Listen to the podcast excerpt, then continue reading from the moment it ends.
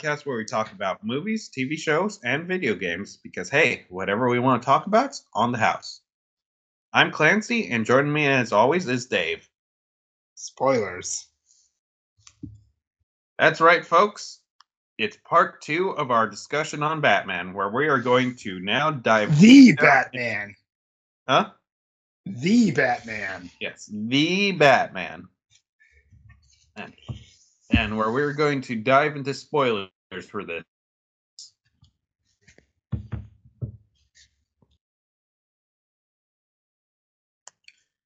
So, nothing happened in this film worth discussing spoilers for. Well, I think there's one thing this movie did that's actually fairly realistic in keeping true to the times that a billionaire family would of course not be squeaky clean Yeah, I mean, they didn't do anything to make the Waynes outright villains, but in the world that exists, like, they are going to know people who have mob connections, just straight up. I mean i saw some like fan comics recently that made fun of like the notion of other than the fact he lost his parents like why are we supposed to feel bad for bruce you have billionaires your guardian figure you could fire if you wanted to Yeah. I mean, they do kind of, like, Catwoman totally calls them on that throughout the film.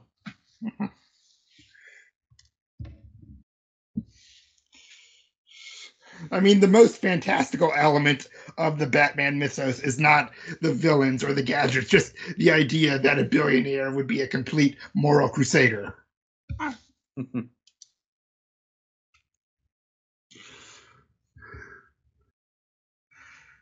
Yeah, I'll say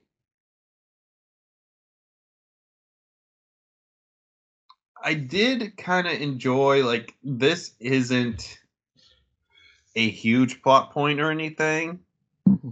but I do appreciate that they made mention of the fact that he is so obsessed on his war of crime that he's kind of blowing through his family fortune very quickly. Like it's a very brief line, but it just kind of shows his obsession at this point, you know. I know it probably changes every few years or so, but do the comics ever give a specific number how rich he is? Eh, Not really. It's he's superpower rich where well, let's just say New Gotham is usually a stand-in for either New York or Boston are the two that tend to be the most common. Mhm. And he's the richest man in those cities, so it's stupid rich, you know? Mm-hmm.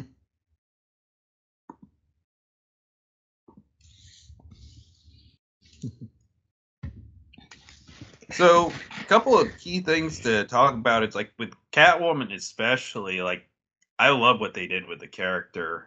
They kept a lot of the comic book elements to her, to her being a. Her father's actually, actually uh, the mob boss of Gotham, and she's kind of going out for revenge and playing the long game there. Like, definitely some huge elements from Long Halloween and Batman Year One that I just love seeing with this character. They even made like sort of a passing reference to Hush.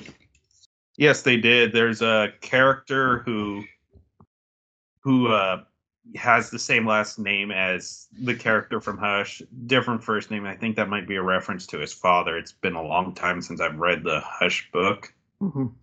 Like to the point where I was kind of wondering if when we saw Riddler if he was going to do the Hush facial reconstruction thing. Which I just always found that weird. Like, why would a villain who already has a s like a code name just come up with a second code name? Eh, good question.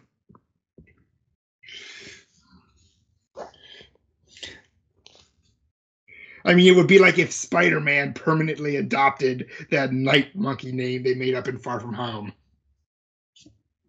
Yeah, it's I don't quite understand the logic logic between it sometimes, but you know it.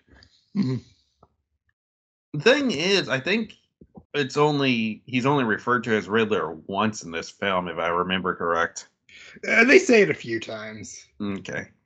But it's like even when they arrest him, like he has several fake IDs on him, so you're never quite sure who he actually is. But they never actually do the enigma in this. No, they do have an enigma. As They have, like- his- Uh, They one of them is apparently like Nashton, which I guess some comics say was his real last name before he decided to change it. Yeah, so it's definitely they do some fun stuff with him. I like that. Let's be honest, Enigma's always been kind of, even for as goofy as Batman books can get, that's a little too goofy. I mean, just imagine being in Gotham and your name can be some kind of pun. You're like cursed to be evil in that case. Oh yeah, But yeah, I was not gonna lie, I was kind of rooting for Catwoman to be the one to kill her dad. yeah. It's like first off, I love that we finally have a film that made the Gotham City like crime lords and mobs intimidating. because often with these movies they're just kind of the disposable punchable bad guys but it's like no like the riddler might blow people up the joker might poison people but the everyday crimes like these are the bad guys you know mm-hmm.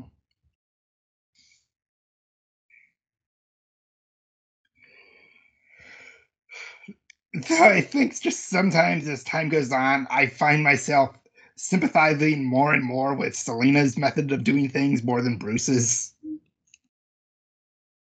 We've had this conversation before it's kind of the problem with superheroes in general it's they're always stuck in the second act where they can't permanently solve the problems I'm not even saying permanently solve the no problem, just make some progress. But honestly, except for Dark Knight Rises, their Gotham never gets better. I disagree with that. It's like definitely at the start of the Dark Knight, like you see like the mobs kind of on the run. Uh-huh. It's just then the Joker comes in as like a total wild card and Mhm. messes everything up.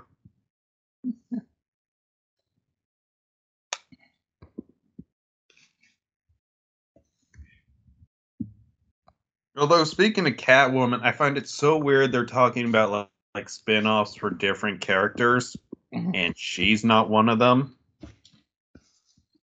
Well, I imagine she'll be in the main sequel. True, but it's like if anyone needs a spin-off, it should be her. Like as much as I enjoyed his portrayal of the penguin, I don't need a penguin series.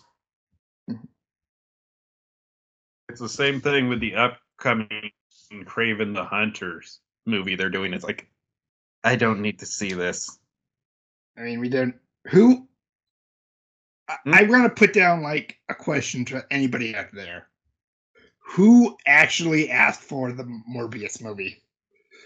See, Morbius at least is popular and a hero in his own right.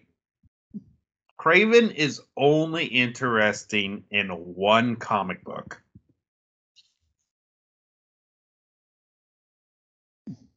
That's I just I don't follow what they're doing with those characters, but that's a topic for another time.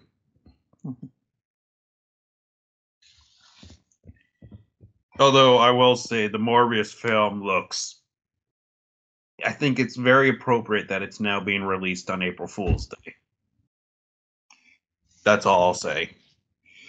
I I wonder if that has tied New Mutants with the amount of times its release date changed now. It, it's got to be up there.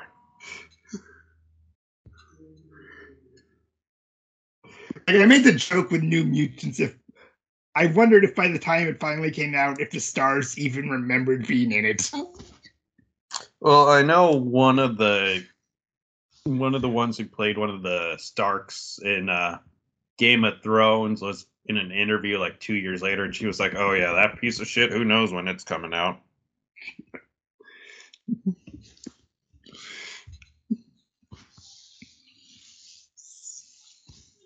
Speaking of which, I never did watch that film. I was just like, "Yeah, I'm good." They released that at in the brief period at the end of summer 2020 where they were considering releasing movies again, but after Tenet unperformed, like they pushed everything back again. That always felt like we are releasing this to fill contractual obligations. Huh. But anyways, back to back to Batman. Uh, there's a little surprise cameo in this. I mean, like, as soon as I we saw it, I was like, God fucking damn it, this guy again. I didn't need it. Like the scene is fun if it were in a bubble, mm-hmm. but for this movie, I did not need it. I- I would honestly have been perfectly fine if they did an entire trilogy without Joker. Yeah, it's like so here's after I saw the film I like did a little digging. Apparently there was supposed to be a subplot where he goes to talk to as he's credited unseen Arkham prisoner that you clearly get a look at and see the Joker. Apparently it was supposed to be like Hannibal Lecter or Calendar Man in the Long Halloween where he goes to talk to him to get inside the mind of a criminal Mhm. but it's like they cut the earlier scenes. I did not need this. I didn't. It's I love the Joker. I did not need it in this film. And you know what? Even though this scene has happened, it exists. Like, I'd be honestly fine if a sequel doesn't bring him in. No, that's the thing. It's like It's the same cliffhanger that Batman Begins used. yeah, it's we've seen the Joker so many times on the big screen. It's like if they want to save him for the third movie, awesome. You know? But like I'd like to get another film in before like I just want to see different villains. Of course, I'm saying that while also saying I'd like to see an actual good version of Bane on screen. Which, speaking of which, he totally injects himself with venom during the big fight scene. So, um, what was I gonna say? Yeah, basically, uh, the Riddler live streams. Yeah, so they kind of establish once they find the Riddler's hideout and like arrest him, he is posting stuff on the dark web. Mhm. And he has like a dedicated enough group of followers who where they kind of do a Batman no man's land thing where Gotham is like in chaos. They blow up the sea walls it's not like a one for one of Batman's No Man's Land for those who are familiar with the comic books, but it has those vibes to it. Mhm. Anyways, so everybody's panicking and running to Madison Square Garden. I mean Madison Square Garden. I mean Madison Square Garden. I mean Madison Square Garden. Which is a terrible place to go. Like I don't understand the logic of that being the rallying place because the Square Garden is lower And the final street level and the street mm-hmm. level is flooding. And the final battle isn't even with the Riddler; it's just with his goons. Yeah, and it's like it definitely works for the character. Mhm. And it's a fun action scene and like I said, the theme of this film, which I said in part 1 of this podcast, uh is Batman, he starts off and he says, "I'm vengeance. I'm the Dark Knight." But this film is about transitioning him from vengeance, pure like trying to strike back at the world to I need to use my abilities to help people, to prevent anyone else from going through what I am. It's really a transitioning from the Dark Knight to Gotham Savior. That's the theme of this movie.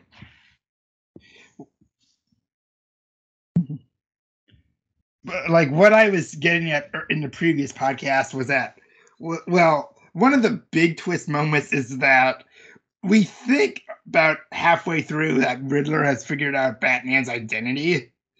No, he just hates Bruce Wayne as an individual and doesn't realize he's the same person as Batman. Yeah, it's like I really did like that. Like I was like, okay, he knows, but he's gonna do the whole hush thing of what time is it when an elephant sits on a fence? Time to get a new fence. It's a worthless riddle because everybody knows the answer to it. And the Riddler is so obsessed with being the smartest man in the room that that's why he never revealed Batman's identity. Hmm. But no, this Riddler doesn't like you could certainly make an argument maybe he does, but we're certainly led to believe he does not in fact know who Batman is. Yeah. In fact, he's a fan of Batman. He's basically the villain of this movie is the asshole Batman fans of the last 10 years. yeah.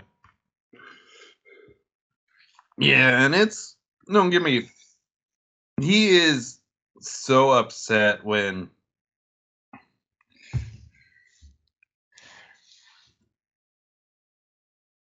Like it turns out the entire time he thought Batman was on his side. Yeah, exactly. Like he sets up the meeting that of them in the prison because it's like, no, we'll both be safe here.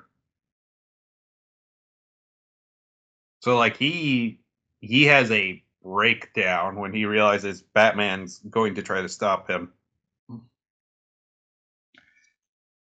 But like what I was getting at earlier was that where I thought the final flood fight scene might have been added. I, I feel like you could have gotten the idea of Bruce realizing he's being a bad influence just from his talk with Riddler and maybe having some kind of scene later of him trying to be inspirational genuinely. But... Mm-hmm. It's like ever since I've un- come to learn about how reshoots and rewrites work, I always like think of plots in those terms. Like maybe something was it only ever get mentioned off to the side, so it could have been added later. And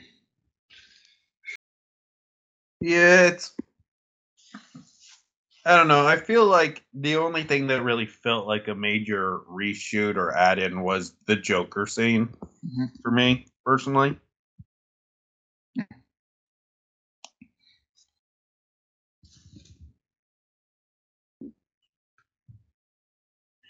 Been a real surprise. Would have been a real surprise if they got Jack Nicholson back. Just saying.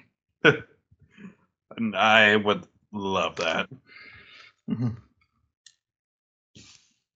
Where does he get these amazing toys? Speaking of toys, it's nice to have a Batmobile that looks like a car that people would actually like to drive again. Yeah. It's like I get why it's a tank for the last two films, for like I definitely get it for the Nolan film and for Batman v Superman, it's because Zack Snyder's a huge Dark Knight Returns fan, and that's the look there. But like part of the appeal of the Batmobile is that it's a really cool car that you just would want to drive. So it's nice to kind of have that back. Petition Marvel to bring in the Thanos copter. well, have you seen Loki? Yeah. Oh wait, they, did they? Uh, it's a blink and you miss a cameo.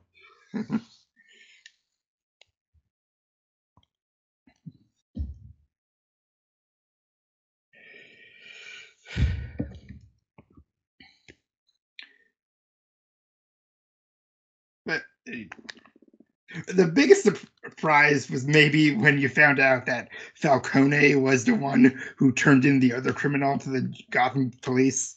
Yeah, it's like that's definitely the big twist of like the big mystery detective story isn't so much who's the Riddler, why is he doing it, but just how far the corruption in Gotham goes. And it definitely one of the major themes is rooting out both the criminal and the political corruption. And now Gotham has a chance to get better. Uh, that's to be determined. Let's be honest. Yes, it's to be determined, but it's now in universe it has a chance, is what I would say. Maybe like.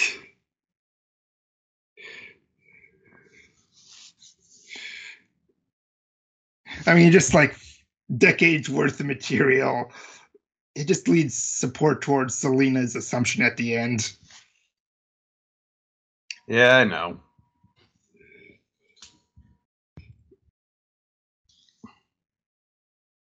Although I will say this for this film, if you don't watch it until if you're ever watching it at home, Mhm.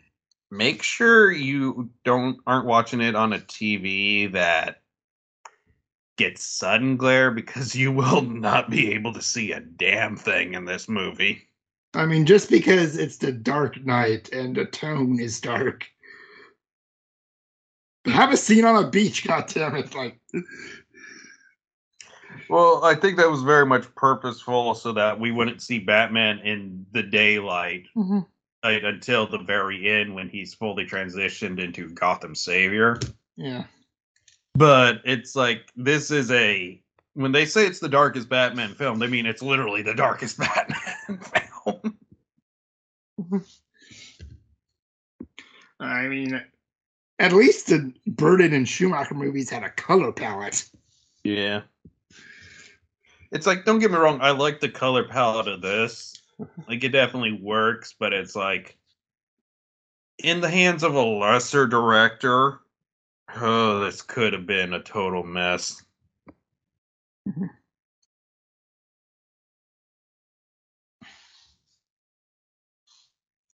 But s- since this movie took specifically cues from certain storylines, well, I know there will not be one to one adaptations on a big screen movie. Are there any other storylines you'd want a future movie to just take elements of that you can think of? I would say the one thing I am ready for is I want a Robin. Yeah. Like make him like a 16 year old or something like that. Hell, bringing one of the kids from It, like, Yes, but it's like I'm ready for a Robin. Not a. Robin who's already dead, but let's make it an actual Robin. and not have his name literally be Robin. You know, the more time that passes, the more I dislike The Dark Knight Rises. I still like it. It's it's fine. It's Though apparently, on a separate note, like for HBO Max, they're going to have a Batgirl movie. yeah, I've heard that. So it's and this goes back to the whole DC universe being Though, just in general, in your hypothetical ideal Batman movie, would you want Batgirl? I wouldn't want Batgirl to show up until like the third or fourth movie, personally. Like, let's get a Robin established first. Hmm. That's something we've never really, really had. Even like, it's like with Batman Forever and Batman and Robin. It's like the dude was thirty-five. And I'd be fine with since this one was a year two story and cut the origin story that if a sequel but brought in Robin, he was just already Robin from the start, and maybe you only just had a few flashbacks sprinkled about how he joined Bruce. Yeah, I mean it's like you don't need to make it like the huge melodramatic thing, but it's like mm-hmm. intro people they need to take advantage of the fact that with certain superheroes just characters people know what the deal is with the characters at this point. And I would even say for not even the not even just the really most well-known ones, but starting around maybe 2016-ish, superhero movie makers are realizing you don't need to spend a movie on the origin. Like, I liked how MCU Spider-Man and Black Panther just were in their first appearance on screen. Yeah, I mean, it's like, especially with Black Panther, it's just like that is the character. It's he doesn't have the huge. Sure. You need an origin story for Doctor Strange. You don't need an origin story for Black Panther. You know. I mean, same with Aquaman and Wonder Woman just being Wonder Woman and Aquaman when they first showed up. I, I was fine with that. Yeah, I mean, granted, with uh Wonder Woman, we did get an origin story. But That was retroactively, but True.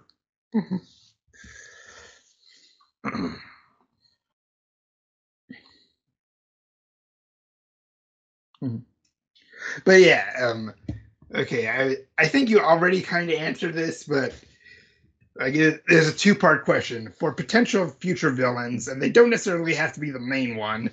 Who from a past movie do you want to see again, and which never before used ones do you want to see for the first time? Let's see. It's like I keep saying I want to see a good version of Bane just because I don't think we ever got a good version of Bane. But Mhm. like I'd more so want to see do Scarecrow as much as I enjoyed Scarecrow in the Nolan films. Mhm. Were you ever terrified of Scarecrow watching those movies? I mean, there's that one shot with like the visual filter that kind of was disturbing, but that was about it. Yeah, and it's like Scarecrow, you could do like Freddy Krueger s nightmare sequences. Like really lean into it with him. I mean, I'm just realizing we're comparing the Batman villains to horror counterparts. Riddler is Jigsaw, Scarecrow is Freddy. Yeah. I don't know how, but you can make Joker Pennywise, but Joker's kind of already a horror villain, let's be honest. uh-huh. But then outside of that, it's like let's see, for a villain we haven't gotten before. I said Scarface, and I'm trying to think like, you know what? Fuck it. Courtney Do a, Owls might be fun. do a dark and gritty uh, Condiment King. or Kite Man, hell yeah. I've actually heard Kite Man is disturbing in this comic book, so maybe there would be something there, but For me, it's I'd really like to see them do like Clayface or something to really show Mhm. this is an entirely different world, you know? Yeah. Clayface, I'd- I'd like to see what they would do with him. And they already brought Bane. I would like to see another try at both Mr. Freeze and Poison Ivy. Yeah, I was gonna say those two. Two.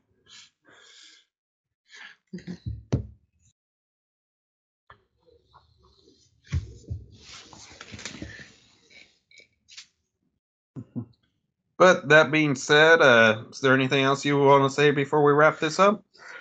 Um, uh, well, let's see. Uh, it's not quite Batman, but of the remaining three DC movies we're getting this year Black Adam, uh, Flash, and Aquaman 2, what are you looking forward to the most?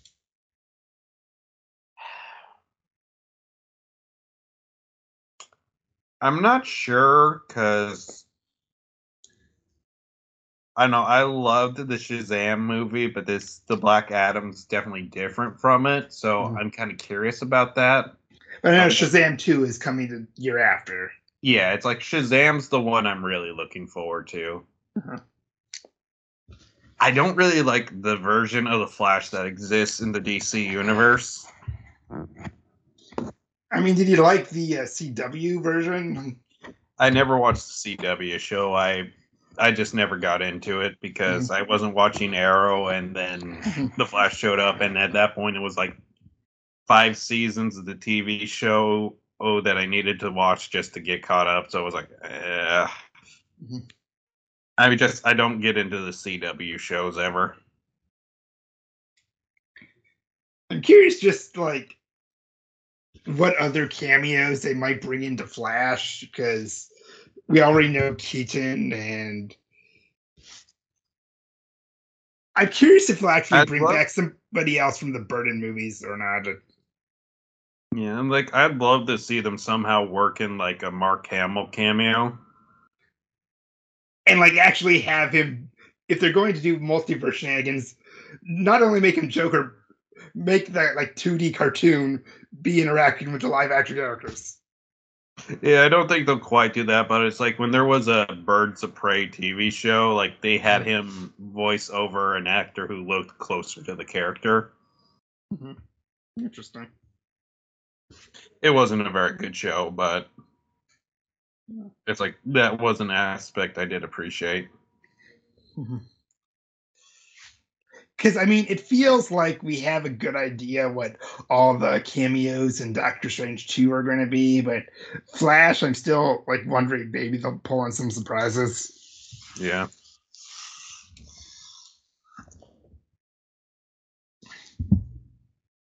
What about you? Which one are you looking forward to the most? Hmm. I, in terms of what I think will be the best, which versus most interesting, like I'm maybe looking forward to Flash most, but I think Aquaman 2 or Black Adam will actually be the best Mm-hmm. because I, I, I need to double check one quick thing first. Because one thing I realized that DC is actually having a decent track record with casting horror directors for uh, their movies. And if let me uh, check this right, uh, the director of Black Adam is the guy who directed Orphan. Not really. Yeah, and The Flash is directed by Andre Muschietti, who did the It movies. Oh. And of course, Aquaman is James Wan. So. Yeah, he never did anything horror related. and David Sandberg, who did uh, Shazam movies, he did like the well-received Annabelle prequel and Lights Out. So, So the good Annabelle movie. yeah, Good deal. I guess there could be a logic of that that horror, like, being talented in that, could lead you to being talented in telling a superhero story. Yeah, I mean it's both. You're dealing with a fantastical in both, you know. Mm-hmm. But yeah, any final thoughts or anything else you want to say? Yeah, it's. I definitely. If you're a Batman fan, I recommend this movie. If you're a superhero fan, I recommend this movie. This isn't one where I think if you're kind of cold on the genre, it'll do anything for you. But I think this is definitely like the Batman series is definitely has a bright future ahead of it. Robert Pattinson. We hope for a literal bright future next time. Yeah, it's uh Robert Pattinson does a great job in the role. All the supporting casts get A's in my book. And like while this isn't my favorite Batman film, this I think is like a very solid foundation for the films to be built on, you know? Yeah.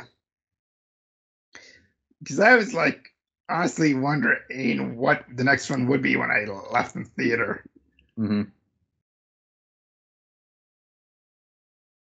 Because like even though they do tease the Joker, they don't really tease it in a way where they're explicitly saying he'll be the villain next time. Because I mean he already is locked up in this version.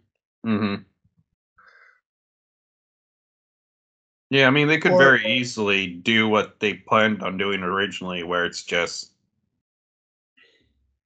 just he's like somebody who Batman goes to like kind of pick the brain of a crazy person on. Or if at the end of every subsequent movie, there's just like a running gag where Riddler and Joker are just getting making more friends with everybody who's been locked up.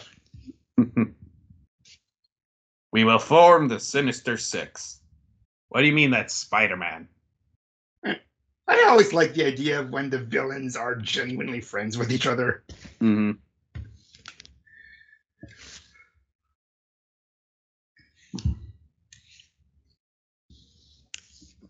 But yeah, I, I wouldn't call this my favorite Batman movie, but it really is good. Uh, Pattinson does a great job in the role. Zoe Kravitz is memorable as Catwoman.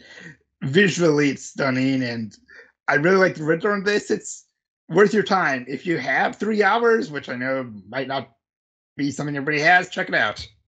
Yeah, for sure. And folks, just thank you for checking out this podcast with us. Dave, thank you for joining us. I wanted to do the no no no no no thing backwards, but I wouldn't think how to do that.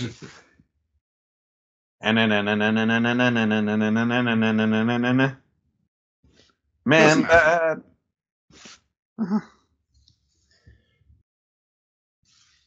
All right, we'll see you next time, folks. Bye.